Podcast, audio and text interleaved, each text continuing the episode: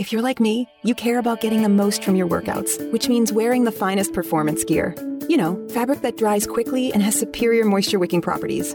Fabric so soft and comfortable, you could, well, curl up and sleep in it.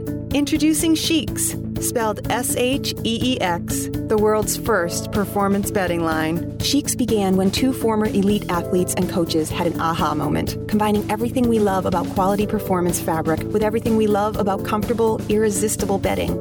Unlike traditional sheets that trap heat, SHEEX are breathable, so you aren't constantly waking up to throw off covers or add a blanket, so you sleep deeper, longer, and better. And SHEEX bedding looks as good as it feels. Colors and styles that can match any decor at a price that will pleasantly surprise you. And right now, you can try SHEEX for 30 nights risk-free. Just go to sleepcoolnow.com. Use promo code 1212 and get $40 off any sheet set. That's sleepcoolnow.com, promo code 1212. Sleepcoolnow.com, 1212. This is hour number one for the World According to Zig podcast for this August 5th, 2018.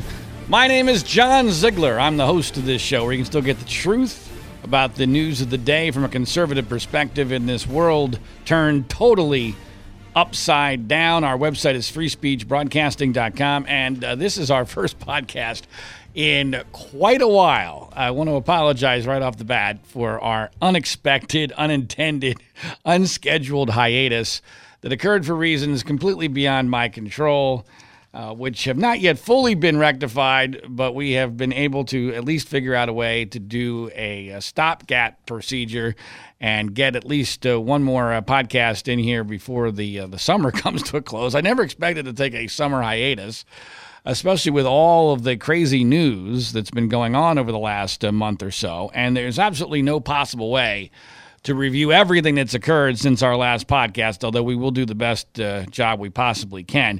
Here's how this podcast is going to go down. Hour number one is going to be the best review of the Trump-related news that I can possibly put together. Hour number two is going to be a review of all the stuff that I'm intimately involved with, which is going to be an interesting segment because it'll show just how bizarre my life is. This will include an important update on the Paul Campos theory about Elliot Brody, Sheriff Bouchard, and maybe Donald Trump. There's been a ton that's been going on that front, and there'll be new news on that this week. So you will not want to miss what I have to say in hour number two. Also in hour number two, an update on the Penn State case, how it relates to the Urban Meyer Ohio State case, and how I've gotten embroiled now in the Jim Jordan Ohio State wrestling case. I don't intend this stuff, folks. It just kind of happens. But I'm going to tell you the truth about that you won't hear anywhere else, plus some other interesting stuff that's been going on in my life that I think you'll find compelling. All that in hour number two. And in hour number three, an interview that I did a while ago, but I think it's still really compelling and important. And it's with General Michael Hayden, who's the former CIA director, worked for both Bush and Obama. And I interviewed him through rather rudimentary means, so the audio is not fantastic, but it's definitely listenable. I interviewed him the day of Trump's Helsinki press conference with Vladimir Putin. Now, that just happened to be fortuitous timing because that's when we had scheduled it for, because we actually thought we were going to do a podcast that day, but it didn't work out, unfortunately, because that's the way my life works. So you'll definitely want to hear this, because Michael Hayden is a really important voice, not just because he's a former CIA director, but I think he is clearly keeping his powder dry for what he anticipates is going to be a critical moment in this entire Trump-Russia investigation. So make sure you listen to hour or segment number three with General Michael Hayden, because the timing of that interview was really very interesting, and what he has to say is very compelling because he's a smart, honest guy, and he and I have gotten to know each other a little bit because, weirdly, we have a Steubenville, Ohio connection. That's how I got to know General Michael Hayden. Yeah, he is a family member of my surrogate mother from Steubenville, Ohio, my days as a sportscaster back there in the early 1990s. Also probably doesn't hurt that he's a big Pittsburgh Steeler fan, and he knows I'm a Franco Harris friend. So that's the connection to General Hayden. Now, speaking of the Helsinki press conference with Vladimir Putin, that is, in my mind, without a doubt, the most significant thing that has occurred since our last podcast. And I wrote a couple of columns about it. Interestingly, just to show I don't have Trump derangement syndrome, I wrote one column, which you can find at freespeechbroadcasting.com, which correctly predicted immediately that this was going to have no impact on Trump supporters. And that while there is some level of irrationality to that correctly predicted reaction, there's actually some basis for it. The media was going through a massive, almost unprecedented freakout over what occurred at Helsinki with Putin Trump sucking up to Putin, unfortunately. And unfortunately, because of a whole series of reasons which I articulate, I believe I had a list of 10 of them, Republicans or conservatives or Trump supporters, whatever you want to call them, have very substantive reasons not to be impacted by a media freakout of any kind, no matter what the substance of it is. And that's a dangerous situation, but that's where we currently are. And a lot of it has to do with the fact that we're coming off of 8 years where the news media had their pom-poms out for Barack Obama. In fact, more than 8 years. They got him elected twice. They cheerleaded almost everything he said. And so now all of a sudden, for the media to go from lapdog to pit bull, to a lot of people, it doesn't feel right. It doesn't pass the smell test, and I understand that. I get it. I did a whole movie, Media Malpractice, how Obama got elected. I get it. I get that this is something that doesn't feel right, and it doesn't, as I said, pass the smell test. That doesn't mean that the criticism today isn't accurate. It's just that they have no credibility because they sat on their hands for 8 years with Barack Obama. But with regard to what actually happened at Helsinki, and it's important to note, you can't interpret Helsinki through the prism of just that one event, although even just that one event would be horrifying to people who, care about these kind of things, which apparently is a much smaller number than should be. But you had to look at this through the context, and I wrote about this before Helsinki. I said Helsinki was going to be a disaster. It was actually far worse than what I predicted, because you have to see it in the context of the G7, of the NATO summit, and of the Kim Jong-un summit, all of which were disasters. Disasters. I mean, Trump is asking that Russia be allowed back into the G7. He's talking about breaking up NATO and being far more critical of our closest allies than he ever is of Putin and Russia. And the Kim Jong-un thing, which I think I was dead on right about from start to finish. It's amazing. And this is classic Trump. This is the genius of Trump. Trump knows that once the truth actually comes out, no one gives a shit. You get the photo op, you get the headline, you get the congratulations, you get the talk of the Nobel Peace Prize, and everyone cheers. Doesn't matter that you're putting future presidential administrations in a very tough spot, because now you've used ammunition that cannot be reused, and you've used it for yourself. But Trump knows that you get credit for the possibility, and then when it turns out later, oh, by the way, North Korea played us. North Korea had no intention of doing anything. There's no indication they've done anything. In fact, there's evidence to the contrary. They've treated our own emissaries, including our Secretary of State, like a piece of crap. And so it's amazing. It is amazing how Trump is able to survive these things, because there's so much else to talk about. All we should be talking about in a rational world is that the North Korean summit was a fraud, and that Trump got duped, and that North Korea got everything they could have possibly wanted, everything, in exchange for nothing. Nothing. I mean, and all we got out of it was... believe me. Yeah, but that's all we got. That's all we got. It's all going to be good, according. And weirdly, even Trump at one point said, you know what, if I'm wrong about what happened in North Korea, I'll admit it, which is a stunning, stunning admission coming from Donald Trump, which was the total cinch that this was a fraud, because even Trump couldn't keep himself from acknowledging, you know what, this is not going to work well. He's making it up as he goes along. That's what's happened. And by the way, he's making it up for the benefit of one entity and one entity only, Donald J. Trump. He doesn't give a crap about the United States of America, or even more importantly, the future of diplomacy, because these things matter. I've used the analogy before of him basically selling the crown jewels for his own personal benefit. He's selling the crown jewels of U.S. diplomacy, blowing up all of our rules, all of our principles, all for a photo op that was based in bullshit. Now, all that's important context for what happened in Helsinki.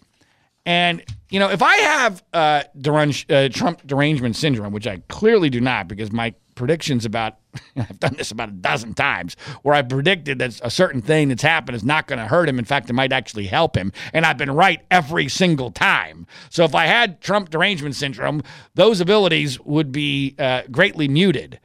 In fact, they're finely tuned. But just to show that I don't have Trump derangement syndrome further, I should have been happy, right, that Trump was basically giving Vladimir Putin on live television a Monica Lewinsky, right? Because that shows that I was right, the Never Trumpers were right. I should be thrilled. Ah, see? Told you so. No. Ask my wife. I was beyond miserable watching that press conference. In fact, it was worse than being miserable. I was frightened. I was frightened for the first time in this entire fiasco. I've always been frightened about what this is going to lead to, but this was the first time that I was frightened in the here and now, like chills up your spine, like hair standing up on your forearms, frightened about what I was seeing. Because for the first time, and you could see it for your own eyes, unless you're a Trump Colt 45 cult member, you could see that it is obvious that Donald Trump, for whatever reason, is beholden to Vladimir Putin. There is no other way to cut it. He is beholden to him. Is he compromised? Maybe. I get into that with General Hayden in hour number 3 of this podcast. I think he's compromised. It might even be worse than that. I think now, post-Helsinki, all theories are plausible. I'm talking effectively Manchurian Candidate. Maybe I don't know that he's smart enough to be full-on Manchurian Candidate. Even I don't want to accept that. But basically, anything is possible now. And why is that?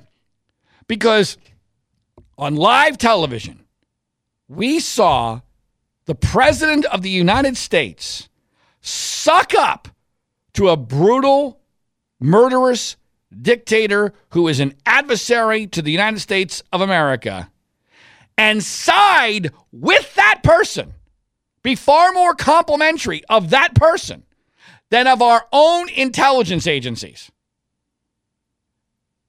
That's what he did. And he didn't just do it once. He did it numerous times. I've written a column extensively about this. Find it at freespeechbroadcasting.com.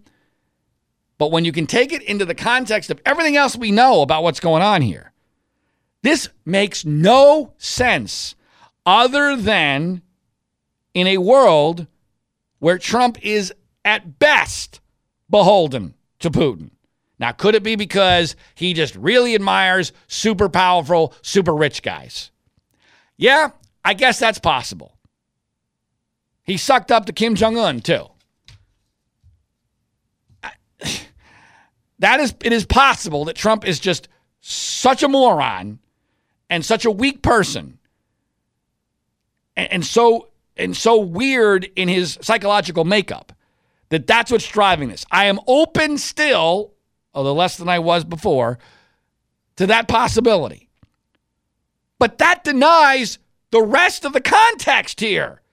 It denies, for instance, that just today, just this morning, in a revelation that in any other presidency we'd be talking about for weeks, Donald Trump acknowledged that he and his son and his team have lied constantly about what the purpose of the infamous Trump Tower meeting was.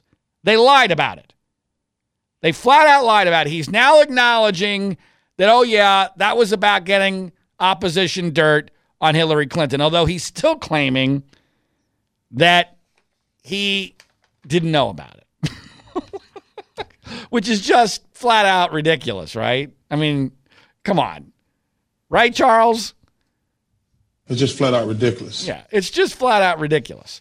You know how ridiculous? This is the analogy I use with Trump claiming, and I wrote about this over a year ago, saying this is ludicrous that Trump is trying to claim he didn't know about this meeting. I mean, this is how ridiculous it is. He by all accounts, was in the building that day. His son, his favorite son, by the way, his namesake, his son-in-law, and his campaign chairman are all in on the meeting. Now, this is a meeting where he's now acknowledging the purpose was to get dirt on Hillary Clinton. And they don't bother to tell him about it? Not one of them bothers to tell him about the meeting. This is like if a Playboy model had called Don Jr. saying that she wants to get a golf lesson from Donald Trump, like before his presidency, maybe even during his presidency. It doesn't really matter. Or maybe if Tiger Woods and a Playboy model said together, hey, we want to play golf with you naked, Donald Trump. I mean, that's the kind of offer that Donald Trump Jr. would have to go, yeah, I'm not going to tell Dad about that. Yeah, I'm just not going to bother with telling him. Are you kidding me? Donald Trump's Jr.'s whole life is about trying to get approval from his dad. And, of course, we have other proof of this. After the meeting was set, Trump promises a speech about Hillary dirt. We have the video. That speech never happens, which, by the way, I will fully acknowledge is actually one of the few pieces of evidence consistent with Trump's new story, which is, yeah, this is about opposition research, but nothing occurred. We didn't get anything. We tried to rob the bank, but there was no money there. And therefore, the speech never occurred. Well, okay, that's a plausible interpretation of what happened. I'm not sure of the legal ramifications or significance of that. But it doesn't matter to the issue of whether or not he's lying about whether or not he knew the meeting occurred. Of course he knew the meeting occurred. It's so absurd to claim that he didn't. You know what it reminds me of? It's kind of like that we all have to pretend that Paris Jackson is really Michael Jackson's biological daughter. Does anybody really believe that? Take a look at Paris Jackson. She's white. He was very black. She's not his biological daughter. Yet we all pretend. We just pretend because that's the story. We don't want to offend her. It's just flat out ridiculous. Because after all, she's, the daughter of an accused pedophile. So therefore, she deserves all the respect we can give her, not to be harmed with the actual truth that she's not really Michael Jackson's biological daughter. But that's the level of absurdity of this. And it's even more absurd today than it was yesterday. And again, I wrote about it over a year ago. This is a lie. This is a total lie, and it's just one of many. And that is probably my biggest problem. It's not just that I hate lying. I mean, lying used to be a thing, but now it's not. Now lying is a weapon. Lying is a legitimate weapon, and that's how Trump views it, folks. That's the most important thing you need to understand about Donald Trump. He gets, and this is where he's an idiot savant, he gets that lying is a tremendous weapon because, especially when you're president of the United States, people don't want to call you a liar. Even the media that hates you, they will hesitate to call you a liar until they have enough evidence to call you a liar, which, by the way, takes time. And what does time mean? Time means people will either forget or they'll stop giving a shit. Trump knows this.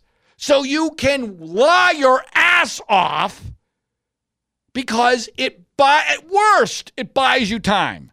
I am doing a great job, that I can tell you, just in case you haven't noticed. Yeah, the reality is that Trump understands the weaponry of lying, because you might get away with it.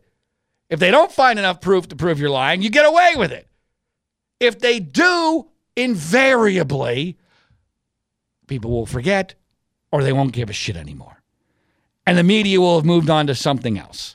That's the other thing he's a savant about. He knows the incredibly short attention span of the media and the public, and so it won't matter. He probably learned this, ironically enough, from Bill Clinton. Remember Bill Clinton's big Monica Lewinsky lie? I did not have sexual relations with that woman. I never asked anyone to lie, not a single time. That was all bullshit, okay? But by the time we knew for sure it was bullshit, people had gotten tired. Trump understands this. And so he's continuing with these lies. But why? But back to the importance of the lies. It's not just that I hate lying. Why are the lies necessary? Why are the lies necessary? You only lie about something if there's a problem, which again goes back to his tweet this morning. And I tweeted about this. Obviously he's never going to respond, but I asked him the question because his whole premise now is there was nothing wrong with this Trump Tower meeting. This was perfectly legal and normal politics to get dirt on your opponent. Okay. Well, if there was nothing wrong with the meeting, Mr. President, then why didn't anyone tell you about it? Okay. You can't have it both ways. All right. If there's nothing wrong with the meeting, then Donald Trump should have been immediately running up to your office telling you that this meeting was going to happen and then give you a full report on what did or did not occur. And there is evidence that Donald Trump Jr. called an unlisted number and that Trump has an unlisted number. We don't know for sure that Mueller knows what that number is right around the same time. So there's certainly an indication that there was communication. And then, of course, there was communication. But come on, can we at least come up with a consistent, logical story here? If there's nothing wrong with the meeting and there's nothing to hide about the meeting, then why weren't you told, Mr. President? That's absurd. It's your son, your son-in-law, and your campaign chairman, who, by the way, is currently enduring a federal trial on incredibly important, although not directly involved charges to this Russian investigation, at least not directly involved to so-called Russian collusion. And, of course, that's one of Trump's mantras. There was no collusion. And, oh, by the way, if there was collusion, it's not a crime. Wait a minute. That's like saying I've done nothing wrong, but if I did do something wrong, I'm able to pardon myself. Why are you talking about pardoning yourself? If you did nothing wrong, but why? And by the way, I one of the things that has troubled me, and I am someone who is very aware of and tries to fight all elements of confirmation bias. I don't want to believe this, and I'm looking for all the holes in the theories. For instance, why is Paul Manafort not flipped? Why is he not plea bargained? If he's the guy that would have the knowledge, why has that not happened? Now, there are some counterarguments to that. Either he's afraid for his life or he thinks Trump is going to pardon him.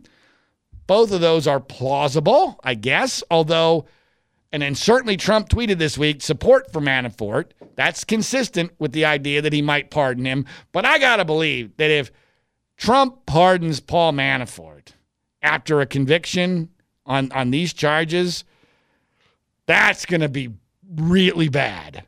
That I'm skeptical of anything having major impact on Trump's support because it's so cult-like, but that is a major problem. If you pardon Paul Manafort, and you know, speaking of Paul Manafort, it got a little bit of play this week because his trial started. If you get a chance, check out the clip. I wish we had it. We don't.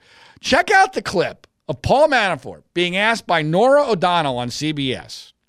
I believe this was either right before the convention or during the 2016 Republican convention, whether or not Trump has had any financial dealings with Russian oligarchs. And his answer is literally hilarious. It is literally hilarious. Like if you were trying to do a Saturday Night Live sketch of someone who is clearly, blatantly lying and who can't even pull it off, it's Paul Manafort's answer. So, anyway, I got a problem with the idea that there was no collusion, but by the way, collusion is not a crime. And there's still legitimate debate over whether or not collusion really is a crime. But when that's your mantra, when you've moved the goalposts that much to where, well, you know what, if there was collusion with Russia, it wasn't really a crime. And of course, the cult all thinks at this point, and this poll number is backing this up, that collusion was far from a crime. In fact, it was patriotic. It was patriotic to collude with Russia to beat Hillary because Hillary was so evil. Seriously, folks? Seriously. And I've heard a lot of this. You know, there should be evidence of collusion at this point, if it existed. I will be the first to acknowledge there's no proof of collusion, but there is plenty of evidence of it. Plenty of evidence. In fact, I've been compiling a list for a column I plan to write fairly soon, although the list keeps growing. In fact, it did today. There's like 30 items that I've come up with that are evidence of collusion between Trump and Russia, the Trump campaign, and the state of Russia. I mean, just the idea that there was a meeting in Trump Tower, which there have been numerous lies about, right there is a huge problem. And these counter arguments are so telling.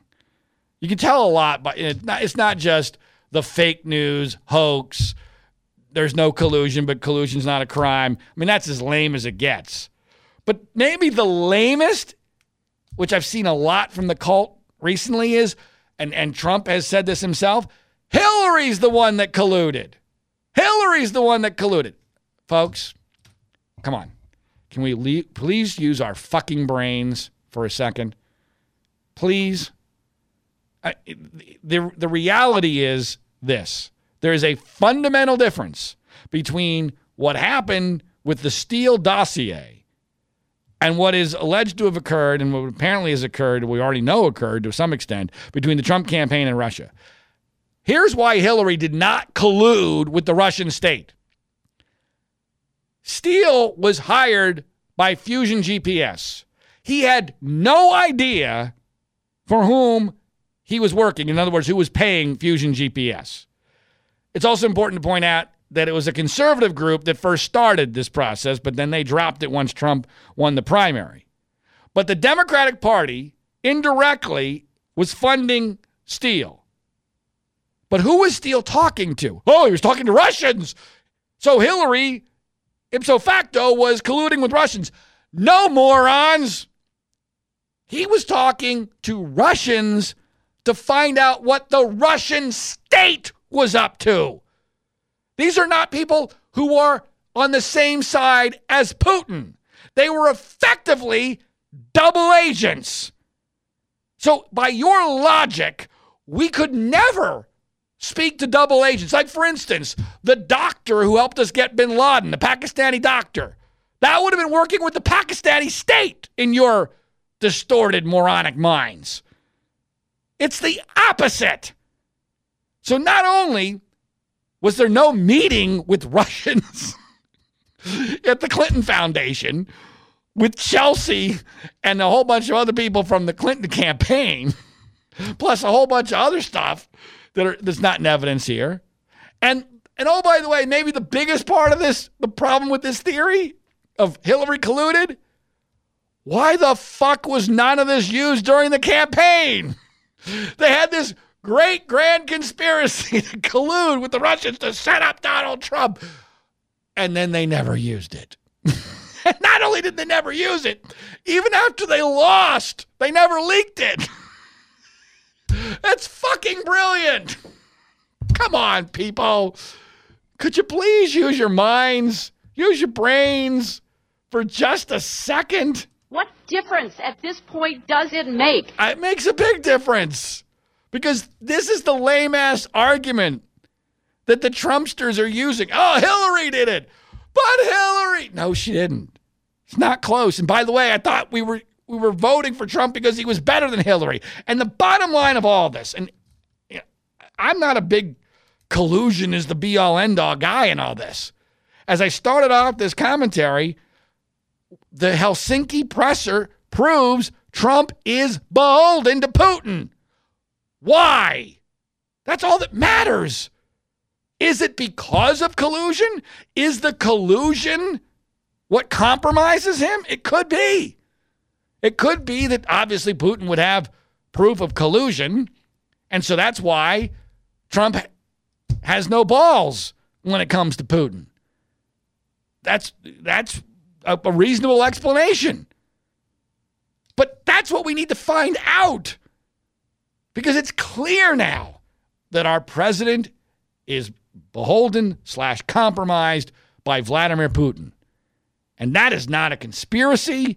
You saw it for your own damn eyes. And then, hilariously, 36 hours after this, he lies about what happened in the press conference. That was the most ridiculous thing. And his cult apparently bought it, that he claimed he misspoke when he said that there was no reason why Russia would have supported Trump during the election. He didn't have the word not in there. Well, not only is that absurd, because he didn't correct it immediately, but also, by the way, let's follow this argument. It's absurd because he didn't correct it. They wait. He did several interviews without mentioning that he didn't say the right words. But if you accept it, you know what it means? One, he's a complete fucking moron. So that's his argument. I'm a complete fucking moron. And two, I'm a pussy. That's because I'm too afraid of Vladimir Putin. But even more important than all that, the I'm a moronic wussy argument, which when Donald Trump has to acknowledge I'm a moron and I'm a wussy, obviously there's a problem. It's much bigger than that. But it doesn't even work. Because even if it was pretend to be true, and it's not, he made several other statements that are not explained by that during the press conference. So to me, the most important thing in this whole deal is, why is Trump compromised or beholden to Putin? Why is that? And can that be rectified? That's the essence of all of this.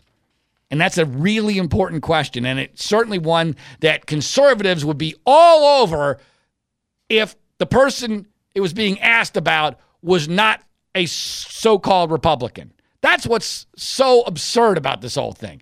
If Donald Trump was a Democrat, my God, Sean Hannity, Rush Limbaugh, Mark Levin, Fox News Channel would be going batshit crazy on this 24/7. Absolutely. And instead, they do nothing because they're part of state-run news media, and it's disgusting. Now, a couple other things happened in the last few weeks regarding this, and I've written about this as well. Has Michael Cohen flipped on Trump? I'm not 100% sure that he has, by the way. It seems like he has, but I'm not 100% sure. I've written, again, showing I have no Trump derangement syndrome, that the first Michael Cohen tape of him having a discussion with Donald Trump during the height of the presidential campaign was no big deal. I think it's a big nothing burger. legally especially, there's really nothing of any proof of a crime there. Now, I'm not naive. It certainly seems pretty clear what's going on there, that they're conspiring to pay somebody off. And yes, I do believe that Trump is referring to cash, paying cash, which is never a good thing. But legally, there's no proof of anything there. And by the way, if it really is the Karen McDougal situation, the Playboy model, and not Stormy Daniels, which it appears that it's Karen McDougal and not Stormy Daniels, there was never any payment made to the National Enquirer that we're aware of. So there's no there there. So both politically and legally, I don't see that Cohen tape as anything significant. Now, there's some people who claim it was a shot across the bow. It's showing Trump what he has. It's trying to get Trump to maybe pardon him, although now the Cohen people are saying that this is not about a pardon. And then, of course, there was the story, which apparently got leaked by Giuliani or the Trump people, although it's never clear, that Cohen is willing to testify that Trump knew about the Trump Tower meeting with the Russians beforehand and approved it. Now, I believe that's true. Interestingly, there's no evidence that Cohen has been interviewed by Mueller's team, which is confusing to me. Some people think, well, he doesn't even need Cohen because he's got evidence of that already. Maybe, but wouldn't you want to still talk to him? You don't necessarily have to use him. But the fact that he hasn't been spoken to is weird to me. As there's an explanation for it potentially, but I'm a little confused by that. But to me, again, we already know that Trump knew, but does Cohen have proof of that? If Cohen has proof of that, politically that would be significant, you would think. Some people still care about a major lie. Trump is still lying about it today, which indicates to me that he must not think that Cohen has the goods on that. Or is it possible, and this is conspiratorial, and I don't believe this because I don't think these people are smart enough for this. This is like three-dimensional chess when these people can't even play Candyland. But it is possible, and I've alluded to this already, that Cohen is playing a game here. That Cohen really hasn't flipped, that he's actually taking the ultimate bullet for Trump by discrediting himself as a witness. I think that's theoretically possible. That is possible. It is interesting, although certainly not definitive, that if you look at Donald Trump's Twitter account, he follows 47 accounts, Donald Trump does. Only 47 accounts. One of them is still Michael Cohen, which is weird. Now, maybe he hasn't thought about unfollowing him, but that seems a little odd to me. So I'm not sure what's going on with Cohen, but I am yet to be convinced that Cohen really does have the goods or is willing and able to provide the goods on Donald Trump, although it is still incredibly amazing that we're living in a world where the President of the United States, his personal attorney, his fixer, is acting like he has flipped on him in a criminal investigation, and it's not a bigger story. Now, speaking of Cohen, I did write another column just this past week that I want you to check out at freespeechbroadcasting.com, which I think is really interesting because there's been a lot of talk about what is it that Vladimir Putin has on Donald Trump, which is a very good question. But I think we now need to ask the question, what is it that Michael Cohen has on Sean Hannity? Because it is remarkable how Sean Hannity has been hands off of Michael Cohen. This is a guy who attacks everybody and anybody who has any sort of beef or poses any sort of threat to his boyfriend, Donald Trump. And yet, nothing against Michael Cohen. Nothing. In fact, it was his first response to the news that Cohen had taped Donald Trump during the election was so hilarious, so sputtering, so non-committal that Seth Meyers made fun of it on The Late Show on NBC, and rightfully so. And to my knowledge, Hannity has not moved off of that position, that Cohen is still a friend, and he's got a great family, and I don't want to really talk about this, let's move on. Of course, Hannity was famously named in court as Cohen's mysterious client number 3. And that's really what begs the question here. Okay, So what is it that Michael Cohen really did for Sean Hannity that would create enough leverage for Cohen on Hannity for Hannity to go silent on criticizing Michael Cohen? What is that? There's all sorts of possibilities. I don't have an answer. I don't. But it's something to keep an eye on because it seems almost more definitive to me. There are fewer explanations for Hannity being hands-off on Cohen than there are explanations for Trump being hands-off on Vladimir Putin. The bottom line of all this, as I see it, is that Trump is guilty of something significant, but he's going to survive. I believe that more strongly every day. I believe every day the evidence mounts that Trump is guilty of something and that he will survive. Liberals are putting way too much emotional investment in Mueller, which, by the way, is a really interesting point that no one seems to be making, except for me that I've seen.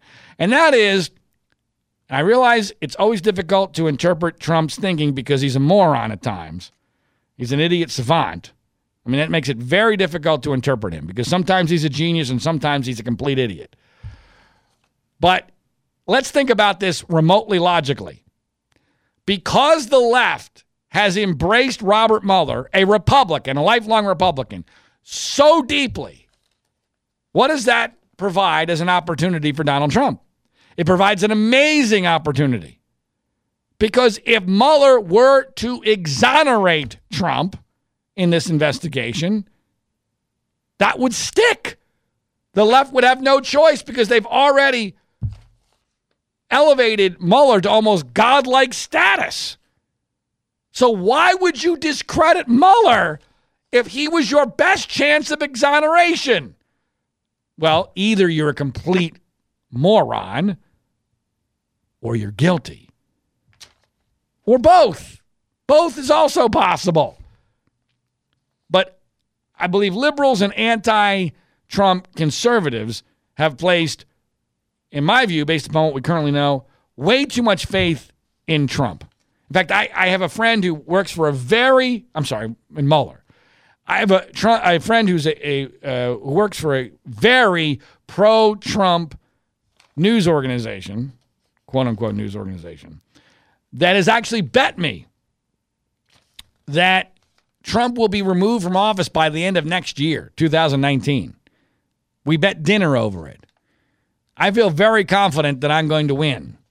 They feel very confident that they're going to win, largely because they have placed an incredible amount of confidence in Mueller. And by the way, I don't have a problem with people thinking Mueller is very competent and that he might know a lot more than what is currently in the public record. But here's why I'm so confident that I'm going to win the bet. Because the American public has proven they don't give a shit. That 40% of the public, the strong Trump supporters, they don't care. They're a bunch of hypocrites, and they do not want to believe. They are too invested in the Donald Trump mythology that they bought into. And people will not disbelieve something that they're invested in. They just won't. I've learned that in the Penn State case.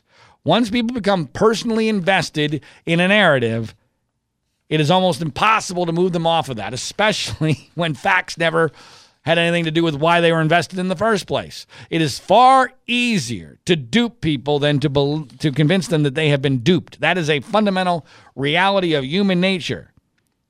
And so I think Mueller could have a howitzer, and it would have limited damage. And politically, unless Democrats sweep to a massive victory in November, I just don't see how Trump ever is removed from office, and he's never going to resign because that's just not in his makeup.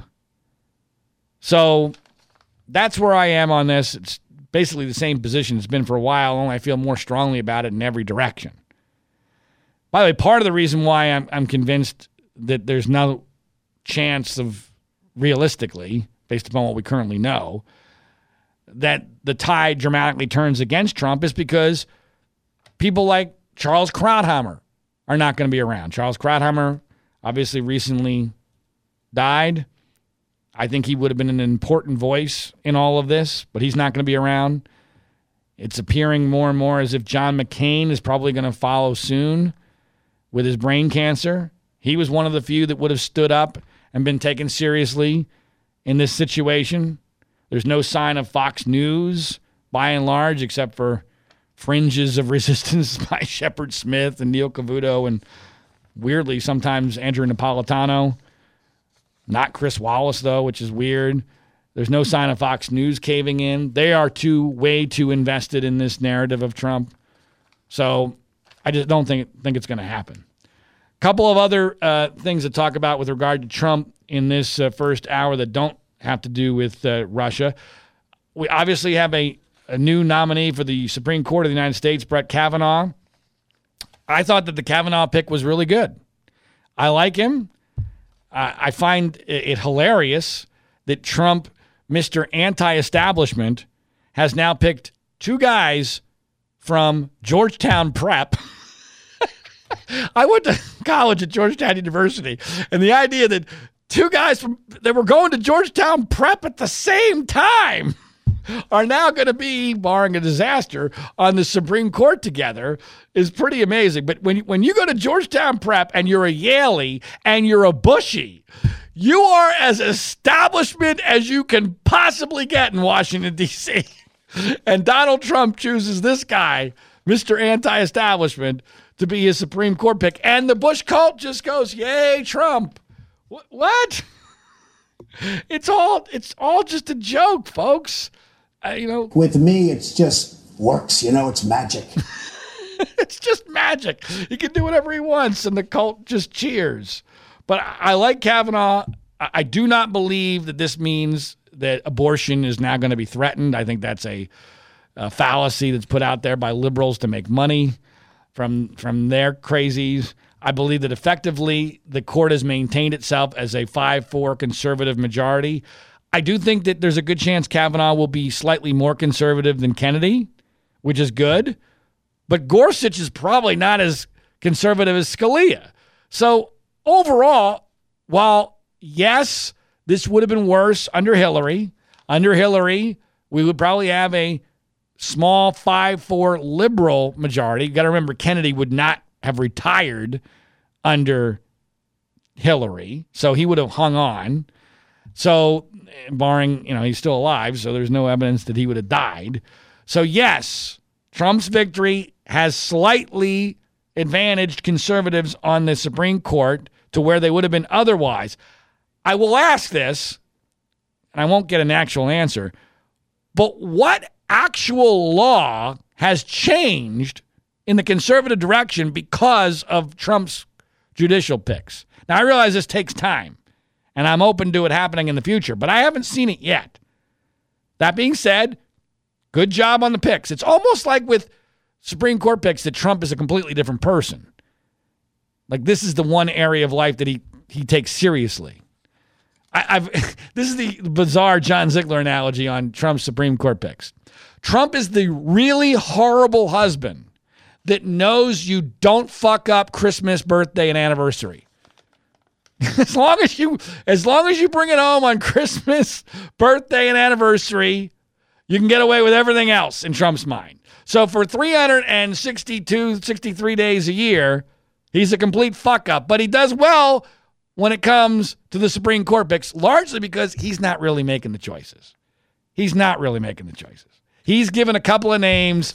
He interviews some people. He can't possibly fuck it up totally. And so far, he's done well. Now, the other narrative that I've been hearing a lot of lately, and partially because of these new GDP numbers, is, and I've heard this from my own in-laws. I was with them just yesterday. My in-laws are an interesting focus group because they're very pro-Trump. And I'm hearing this narrative of the great Trump economy narrative. Because after all, we had huge GDP numbers. Never in the history of the country have we had higher GDP numbers than this last quarter. That's not actually true. In fact, Obama had quarters that were just as good or better. But this is the world we live in now. Whatever Trump says, we're supposed to take seriously. There's some explanations for these GDP numbers that, first of all, might actually be negative. It's possible that Trump's insane tariffs have actually provoked people to create production in the previous quarter because they know what's coming. That's possible. So let's wait and see. One quarter GDP is not that significant. But more importantly, what is it that Trump has done to facilitate this? Yes, the tax cuts, which, again, all he did was sign. They weren't his. They weren't his idea. They were passed by Congress. They were not paid for. Let's be clear what the tax cuts were. I realize I'm one of the last standing conservatives that actually believes in conservative philosophy. But basically, here's what the tax cuts were. We took out a loan from China on our great-grandchildren, and we gave it to ourselves today. That's what we did. That's what these tax cuts were. Deficits are ballooning. That doesn't seem to matter anymore. Now, and by the way, who would have thought that a guy who made his alleged fortune on borrowing money and not paying it back would end up creating a situation that makes Barack Obama look like a fiscal conservative when it comes to deficits? But look, in the short run, tax cuts are good. I just wish we would have paid for him. We didn't.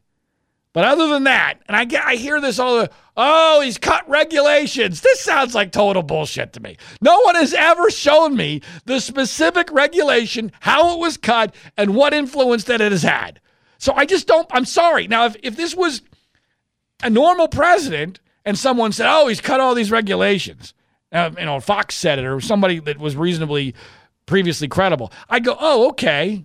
That makes sense. But with Trump, I don't believe anything. So show me. And no one can show me. I all the time I ask this on Twitter. Show me what regulation, with this magic, the magic regulation. You know? With me, it's just works. You know, it's magic. Yeah, it's just magic.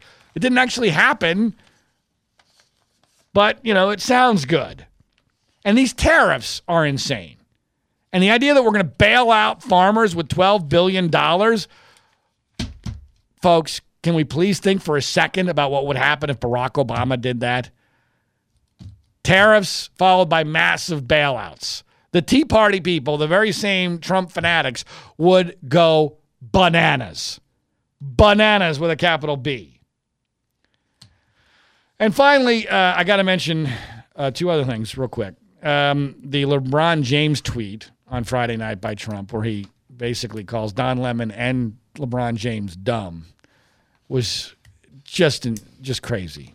For a president to do it under any circumstances is nuts. But by the way, there's a special election for Congress where this week?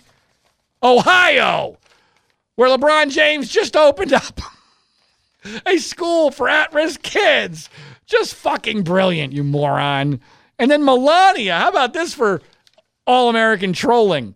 Melania, his wife, puts out a statement praising LeBron the next day. Finally, I got to tell you about the Dinesh D'Souza movie that I went to. I went to go see the Dinesh D'Souza movie this week in Los Angeles where it premiered. This is the movie called The Death of a Nation, or Death of a Nation. And this is the movie where the poster has the face of Lincoln and the face of Trump morphed together. And I was really curious to go see this. I went as a member of the news media. They sent me an invitation as a media member as a columnist for Mediaite. And one of the reasons I was really interested in this was, you know, I'm a documentary filmmaker myself. In 2008 and 2009, I had two major conservative documentary films. One was anti-Clinton, one was anti-Obama, that premiered right here in Los Angeles. And let's be clear, the conservative film community in Los Angeles is very small, and they're basically the same people that go to all the same events. And so I was very curious as to how this would go down. I wanted to see the movie. I was curious how I would be reacted to.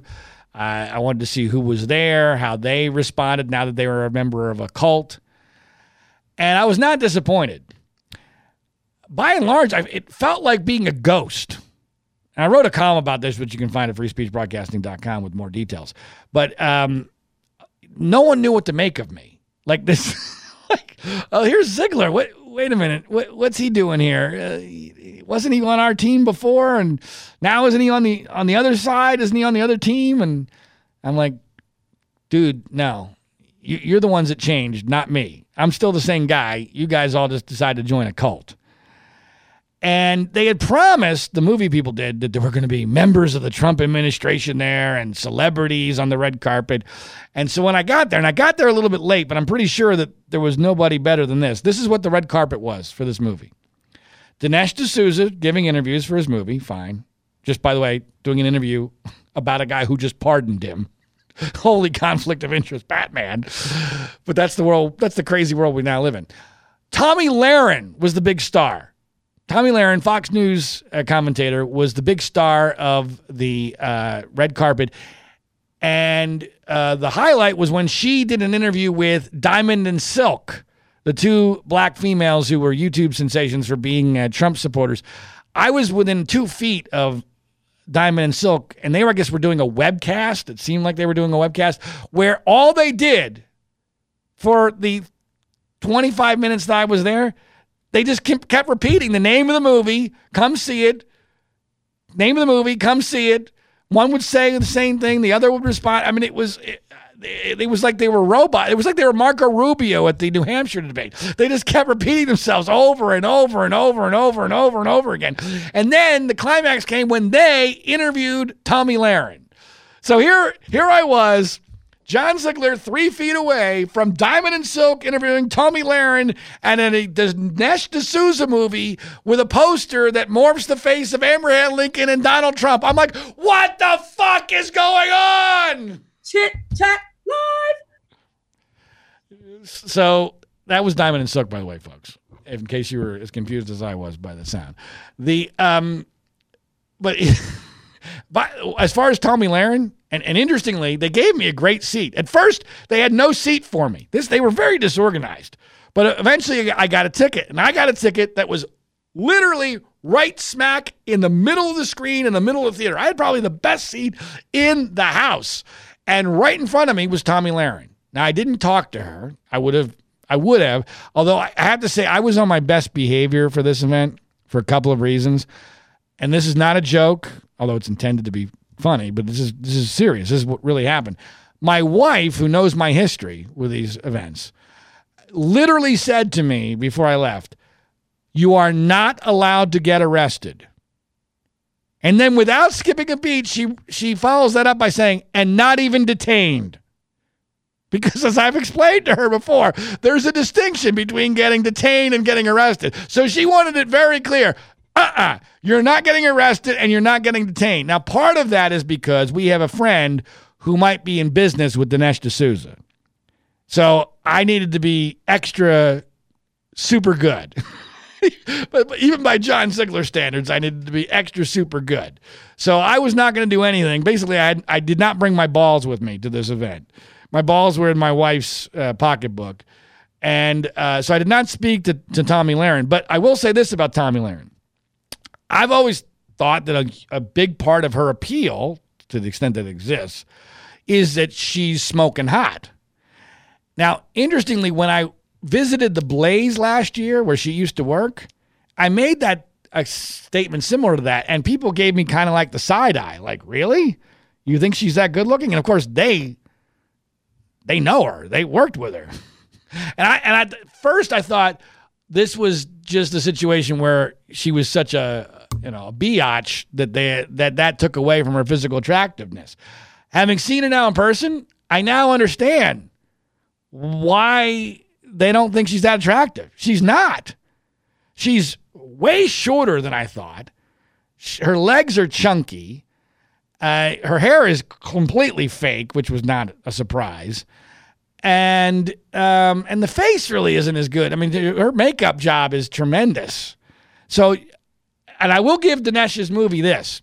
Having been to a lot of these conservative events, these are not your normal Hollywood events, right? The average age is usually about 55 or 60, maybe older. And not a lot of young people, not a lot of really good-looking people. There are a lot of very attractive women at this premiere, which is usually a pretty good sign. I would say Tomi Lahren was not in the top 5 And I mean that sincerely. She was not in the top 5 of attractive women at the Dinesh D'Souza Death of a Nation premiere. But anyway, there were all sorts of cult members there. The movie itself, which I explained in my column at freespeechbroadcasting.com, is not good. I don't even think it's that good for the cult. It doesn't give the cult really what it wants. It's mostly about Adolf Hitler, which I find to be very odd. It lies constantly about who Trump really is. I mean, they're just pretending that Trump is this different person than he actually is in reality. And interestingly, if the projections are correct, the movie's not doing that great. It's projected to make less than $3 million opening weekend, which is less than the Hillary movie made, which was way less than the Obama movie. Although the Obama movie is hard to compare because it had a different type of opening. But the reality is that the Dinesh D'Souza movie is not going gangbusters. I've noticed that Matt Drudge has done very little to help the movie. Trump himself shocked me by not tweeting out a poster. I mean, that poster was created for Trump to tweet it out with the face of Lincoln and Trump morphed together. That did not happen. So that is interesting to note, that this movie is not going to do fantastic business. Now, it's for a conservative documentary, it's going to be one of the best of all time. But when you consider what it has going for it with the Trump cult, it is interesting that the numbers are not going to be breakout. And I don't believe that Trump's going to be able to claim, look at this amazing movie, what they did over the weekend, all these millions of dollars. No, less than $3 million, it looks like. All right, so that does it for hour number one, a much belated hour number one of this edition of the podcast. Hour number two, all the non-Trump related news, all the stories that I'm directly involved with, although one of them still might involve Donald Trump. We're not sure yet. That's the Paul Campos, Brody Burchard Trump theory, which I have new information on, and there'll be new news broken on that this week. So check that out, hour number two, and then hour number three, my interview with General Michael Hayden, former CIA director, on the day of the Helsinki press conference with Vladimir Putin.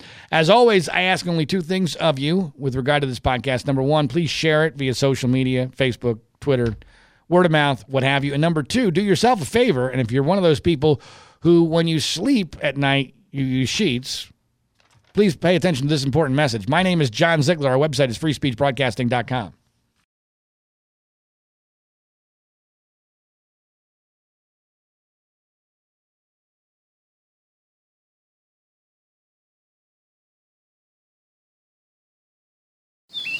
Coffee? Oh, thanks. How did you sleep? Ugh, like a baby. I don't want to get out of bed. Ever. These sheets are incredibly soft. What did you say they're called again? Performance bedding by SHEEX. Performance bedding? Yeah. They're made from super high-tech performance fabric. They're incredibly breathable, so you're not waking up at night throwing covers off and then an hour later throwing them back on. Huh. No wonder I slept so good. Since I started using SHEEX, I sleep like a baby. No more sweaty nights for me. No? Well. Well, I like them because they're soft. They feel like silk. Performance fabric, huh? Maybe we should... Oh, I don't know. Try them out again. Comfort and performance for better sleep. That's SHEEX. SHEEX. SHEEX. Try SHEEX for 30 nights risk-free. Go to sleepcoolnow.com. Use promo code 1212 and get $40 off any sheet set. That's sleepcoolnow.com, promo code 1212. sleepcoolnow.com 1212.